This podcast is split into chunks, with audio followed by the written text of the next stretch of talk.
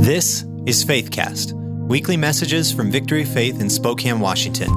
To stay connected with Victory Faith, visit victoryfaith.org where you can submit prayer requests and praise reports, sign up to receive weekly email updates, give online, and much, much more.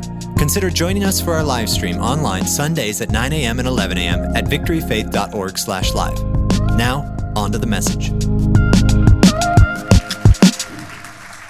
Hey, come on, Victory Faith. Thank you so much. Can we give it up one more time for Jesus in this place? Come on. Oh, God, we give you our best praise. We love you. We worship you. Go, go ahead and, and grab your seat. You know, the psalmist said, This is the day that the Lord has made. Let us rejoice and be glad in it. So come on, God's job is to make the day. Our job is to is what we make of the day. Come on, let's rejoice. Let's let's make something of this day. Let's rejoice in the goodness of God, the kindness of God. And uh, I just I want to say uh, the worship in this house is absolutely anointed, and I love, love, love that Victory Faith as a house is a presence driven church. And I just got this deep sense that as you continue to make worship the main event, because how many know that worship isn't like, okay, let's warm it up so somebody can get up and read a few scripture. But as you continue to make worship the main event and put priority on God's presence, God says, You're gonna see even more, you're gonna see my power. I believe that God has already been at work as we worship, and I believe that in a continued way, and I'm just adding seed to the soil that's already in the ground of this house, but in a continued way, people are going to be healed of cancer as you worship. People are going to be set free of addiction as you worship. People are going to have their identity restored as you worship. I love that this is a worshiping house. And, and I just got this sense of God is just, God loves your worship. When, when Victory Faith lifts up worship, it's like all of heaven takes notice. And uh, my goodness, it's an honor and an absolute privilege to be with you today. Um, I've got my wife with me, Rochelle. See everybody wave and say hi. And she's she's the real pastor of the Cause Church, and we we do appreciate your prayers and um, we absolutely feel it and we we love victory faith. We really do and i would be remiss not to take just a minute of um, my the, the time on my clock there. It's always ticking down on me always. And i just want to honor your senior pastors in craig. How many love your senior pastors craig and moni? Come on victory faith and what you just you just celebrated what church anniversary 35 35 years you are heroes to us and it, this is not a preaching platitude i'm not saying this because everybody's listening you inspire Rochelle and I. Thank you for your ministry. Thank you for your life. Thank you for your yes. We love you. We appreciate you. It's an honor to stand in your pulpit today. And uh, my goodness, uh, Trevor and Heidi have um, become such dear friends, and everything Pastor Trevor said, I just I, I, just put right back on you, and you speak into my life um, with such prophetic, um, just absolutely exactly what I need all the time. And uh, how many love Pastors Trevor and Heidi? Come on, you're their whole crew, their family, their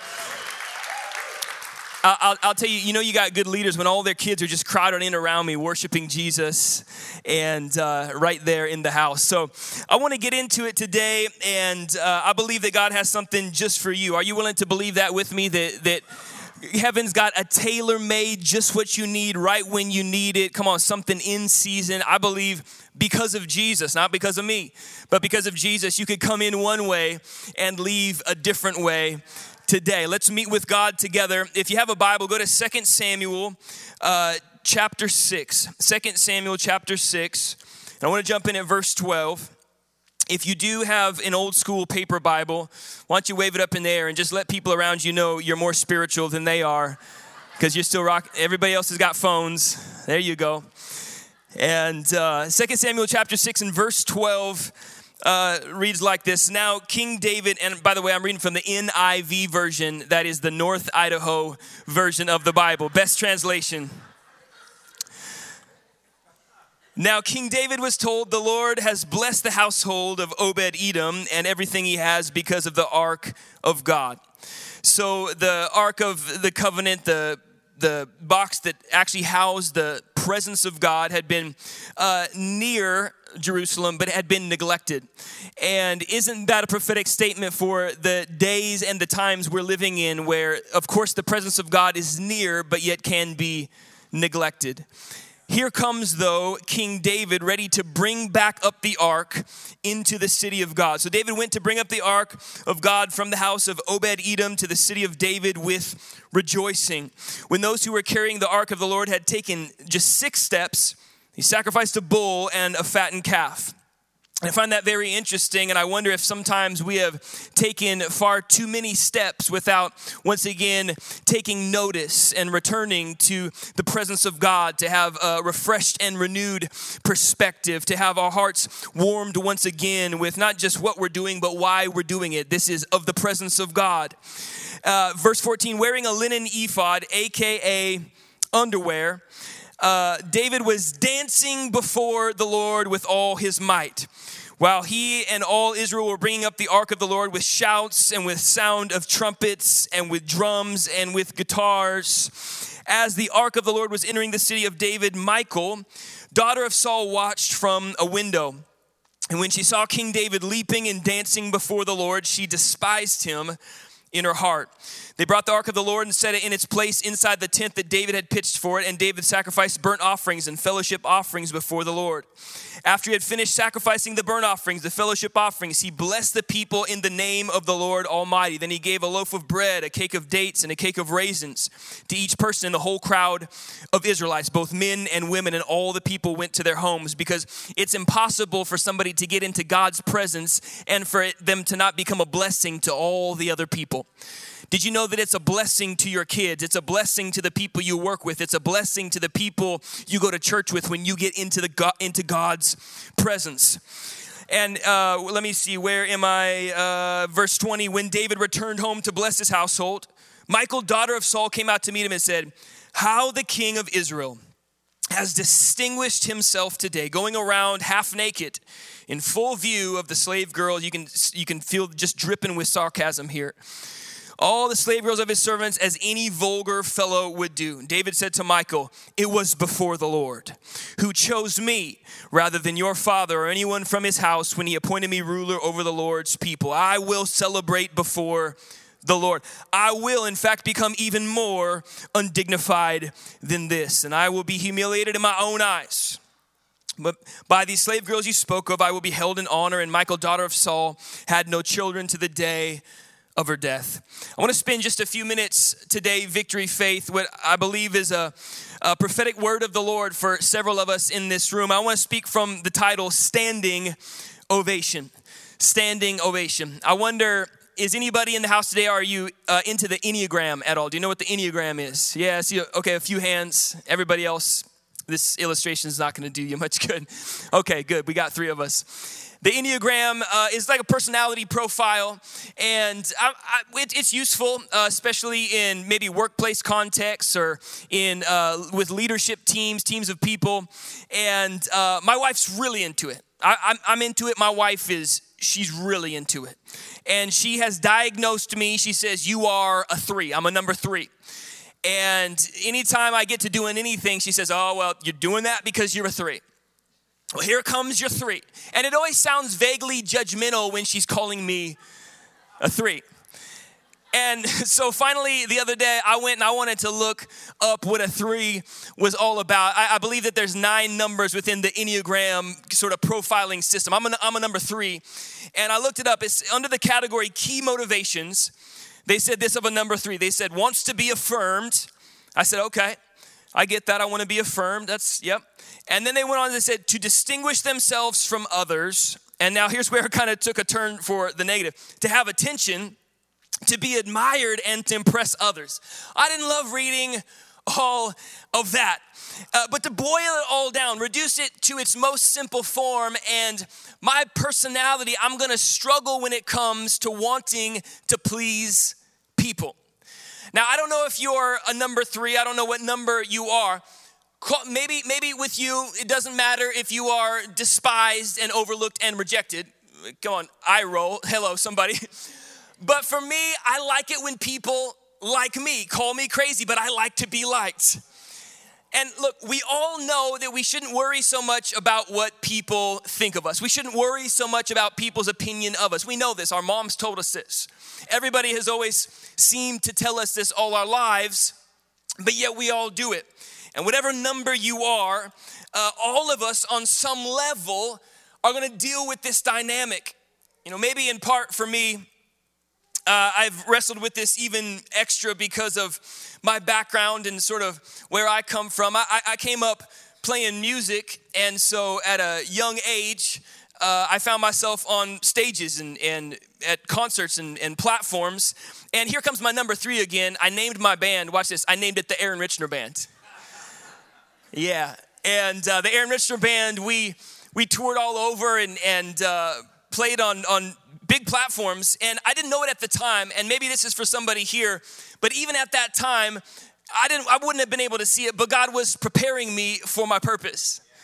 And I just want to let you know that this is connected to that that what's happening now, God doesn't waste it. What's happening now is connected to what's next. And, and I would have known at the time, but God was preparing me for purpose. And, and of course, now it's a different motivation, it's a different outcome. And, and, and, but yet I still find myself on platforms and I still have uh, a crowd of people. There's an audience here today. There, there was a lot of similarities. I mean, we'd play at these concerts and the crowd was always crazy because they were there, come on to party. It wasn't a Holy Ghost party, it was, it was a different kind of party and there was always a kind of certain smell, you know, floating through the air. And uh, but there was a lot of similarities. There was always that person in in the audience that would like everybody would cheer, but then they would they would yell overly loud. They'd be like the person that like stood out was like yeah. But how many know that person's in church too? Come on. There's always that person that it gets quiet and they're like Jesus. And everybody's like, we know you love Jesus more than everybody else. Okay, let's yeah, let's move on. Or, or there was there, there was always that person that somehow became convinced that they were an awesome dancer even though they were an awful dancer. Actually, those people are in church as well. Come on, somebody. Yeah. And uh, the crowds were always crazy, and and it was a good time in life. I'm, I'm glad that God had purpose for me out of that. But just a few months ago, we moved houses, and so I was looking through uh, some old boxes and I found newspaper clippings and I was reminiscing about those days. And then I had God spoke to me, just spoke to my spirit. It wasn't an audible voice, you know, echoing off the garage, but just spoke to my spirit and said, Everybody has an audience, and most people have the wrong one. And I'm not saying you're on a platform, but I'm saying that all of us on some level, maybe at certain times more than at other times, uh, what we're doing, we're doing for a particular audience, that, that we're on an internal platform and we're giving some type of performance. We're looking for the perception of certain people. And maybe what you're doing right now, you're building your business and, and you're working hard and and it's great and, and you're providing and you're achieving something and you're going to be able to give with generosity into the kingdom and, and that's all good but but what if you're motivated not just to do the work, but you're motivated to prove somebody else wrong? That person that said you were never gonna and you couldn't and you wouldn't. And so every time you have another profitable quarter, you see them and you're proving them wrong. We've all got an audience. That's what I'm trying to say. Not sitting out there, but but sitting up in here. And, and, and for some of us, it might be a parent that's not even here any longer. I don't know who it is for you, but we've all got an audience. And then let us not forget that we've got these convenient devices that we pay great sums of money a, to be able to have, that we carry around with us and through the platforms of Facebook and Instagram, and let me try and be young, and TikTok. We allow ourselves to live out our own reality show. And just like other reality shows, 90% of it is fake, and we play the role of producer and actor. And now we often feel down because of the discrepancy that exists between our actual life and our Instagram life and people will congratulate us on something that we know deep down is actually uh, you know like like filtered and, and cropped and mostly fake Part of the problem, watch me now, is that the crowd tends to clap for all the wrong stuff. We have a culture that will celebrate you buying a new car, but will forget about the fact that with that one little purchase, you lost all your peace because you can't even afford the payment. People will clap for an overnight success, but have you ever noticed that the claps tend to die out when you've been doing something faithfully year after year after year? Come on, they, uh, you'll get a million likes because you had a baby, but nobody likes the fact that you actually raised that baby. Somebody say amen. When's the last time somebody came up to you and said, You know what? I just, I want to congratulate you on your contentment. You, like nobody ever does. Nobody's like, I just, come on, let's stand up and clap. They are so content. No, because our culture tends to celebrate what can be seen, but we have a God that celebrates the unseen. And most of the time, in God's sight, the unseen is far more important than the seen. So, what I'm asking today, and I believe that the Holy Spirit is asking today from a text about a brand new king that decided to dance before the Lord until there was nothing left except an ephod, which is basically underwear. Not what are you doing, but a more important question is who are you doing it for? Because, watch this, it's very possible to get really good at knowing how to get the wrong crowd clapping.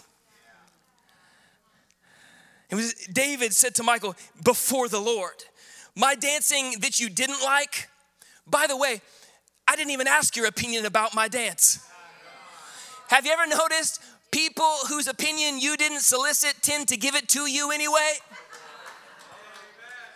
Come on, you got to get something in your spirit that says, I didn't even ask your opinion.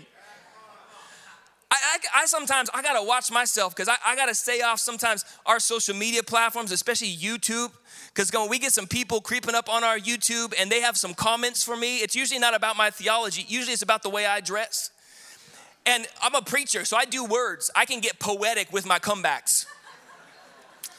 I, I, come on, I can sting. And, and so I gotta, I gotta ask my wife, can I post this? She's like, you gotta delete that right now. So by faith, I delete those, those comeback comments getting salty and I just got to keep moving through my message. You know what I'm saying? It was before the Lord. That was the response. There is an audience, but my audience is one. It was before the Lord. See, Michal came and wanted to convince David to get the wrong crowd clapping.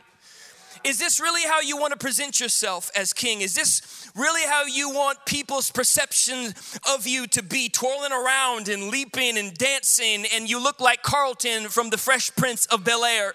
Come on, talk to me, 90s kids. And David's response was, Hey, look, this was before the Lord. Yes, I am a king, but more important to that fact is that I have a king. I don't care about the approval of the crowd when I know that my king is clapping. I want to preach this right down into somebody's spirit today. They might have overlooked you, but God is looking at you.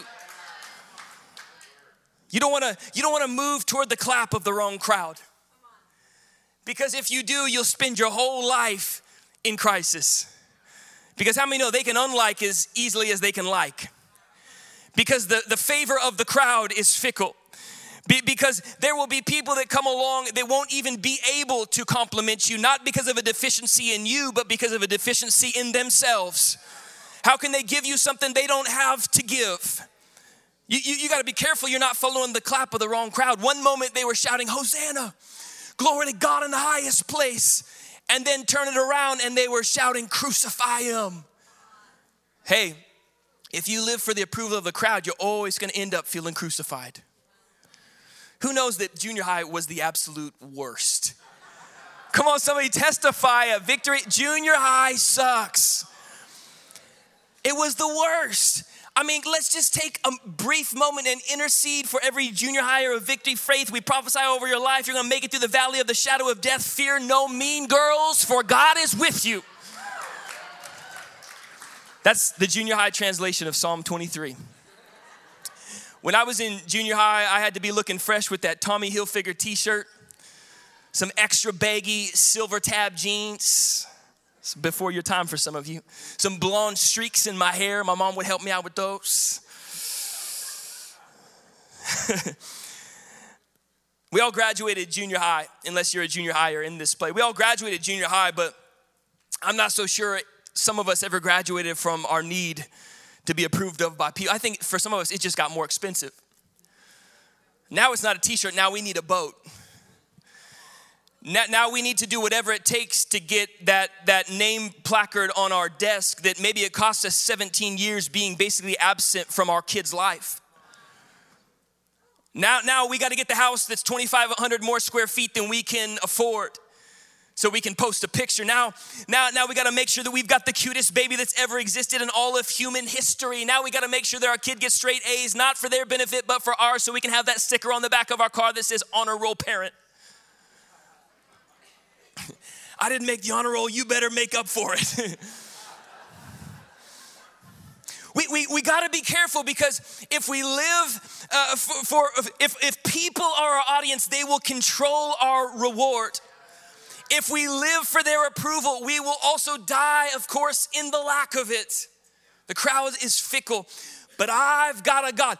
You've got a God whose favor comes on your life and stays on your life. And even in your worst moment when everybody else ran out on you, God will never run out on you. God says, I've got favor. God says, I love you. I'm with you and will never leave you. What would happen if you made the Lord your reward? Here's a question. This is a real question. You got to ask this of yourself. Do you want to be popular or do you want purpose? Because they usually ain't the same. And that's bad grammar, but it's good preaching. Ask one of the Old Testament prophets, did you feel popular?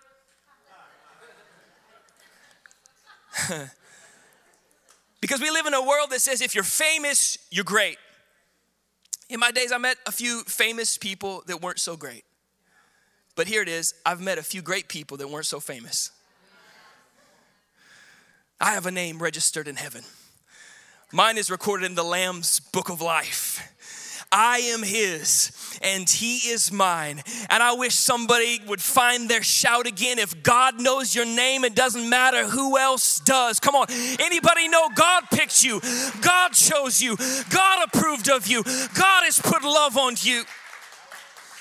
So, what's happening in the text? David is dancing, ushering in the presence of God back to the city of Jerusalem. They're putting priority on God's presence, and everybody has come out to watch this event to see the ark restored to Jerusalem and the mercy seat, the tabernacle of God. David's dancing. I mean, not just dancing, but is dancing. You know, we've got like our customary church dances. You know, nowadays it's kind of like the little jump. Back back in deep 90s, it was kind of like you remember these when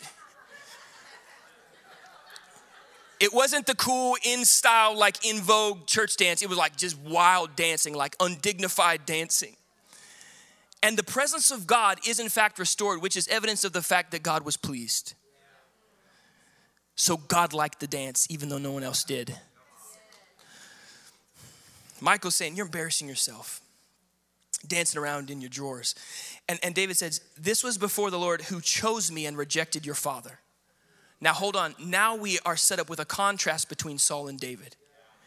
Saul spent a lifetime worrying about the opinions of people. David spent his lifetime worrying about is God pleased?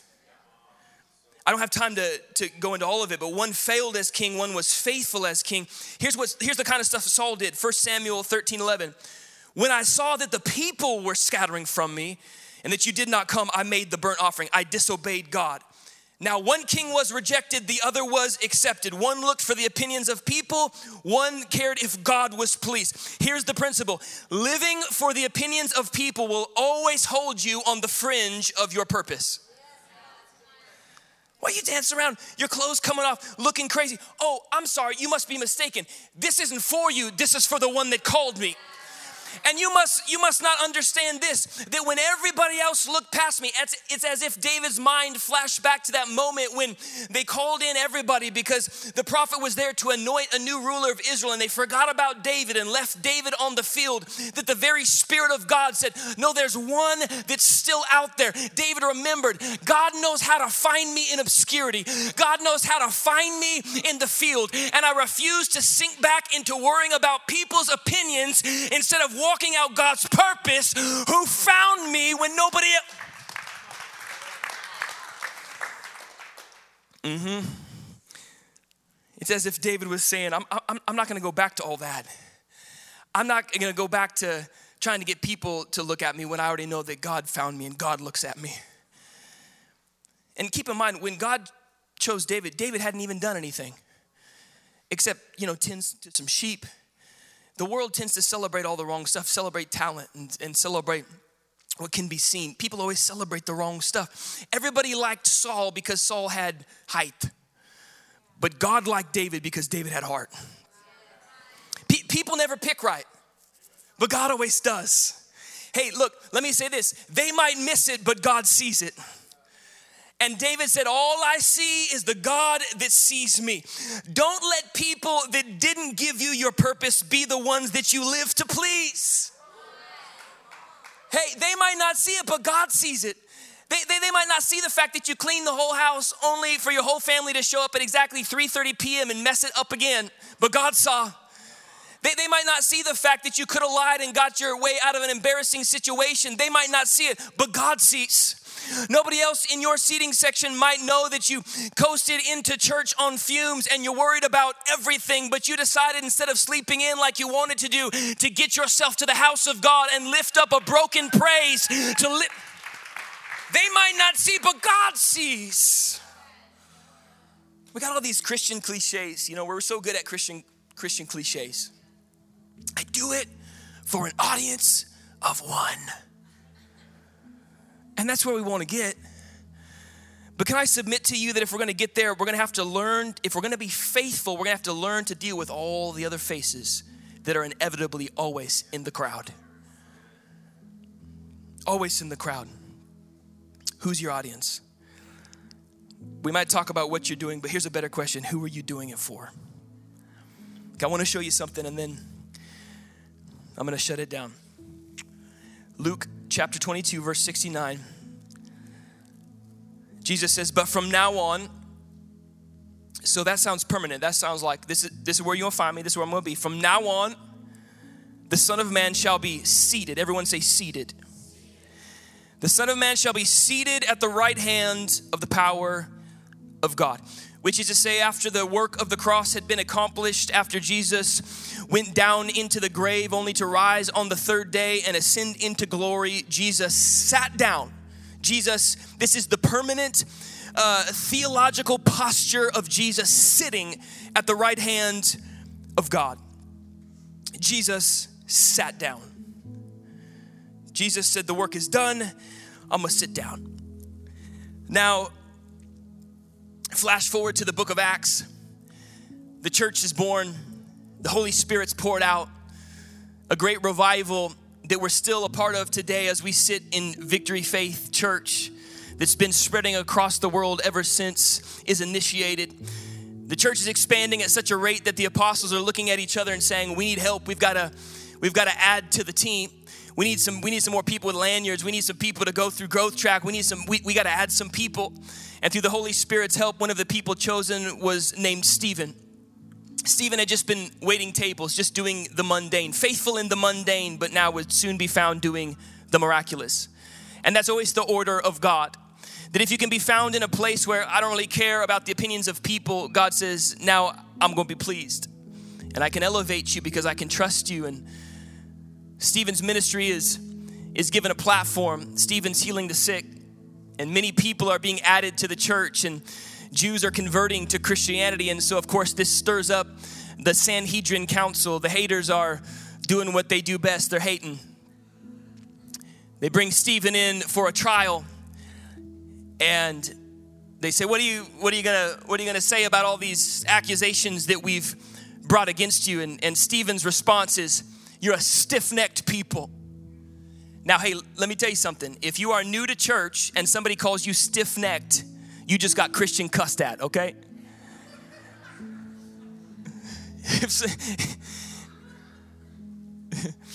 yeah, do an Advil? No, it's not that. Stiff necked. You're stiff necked people.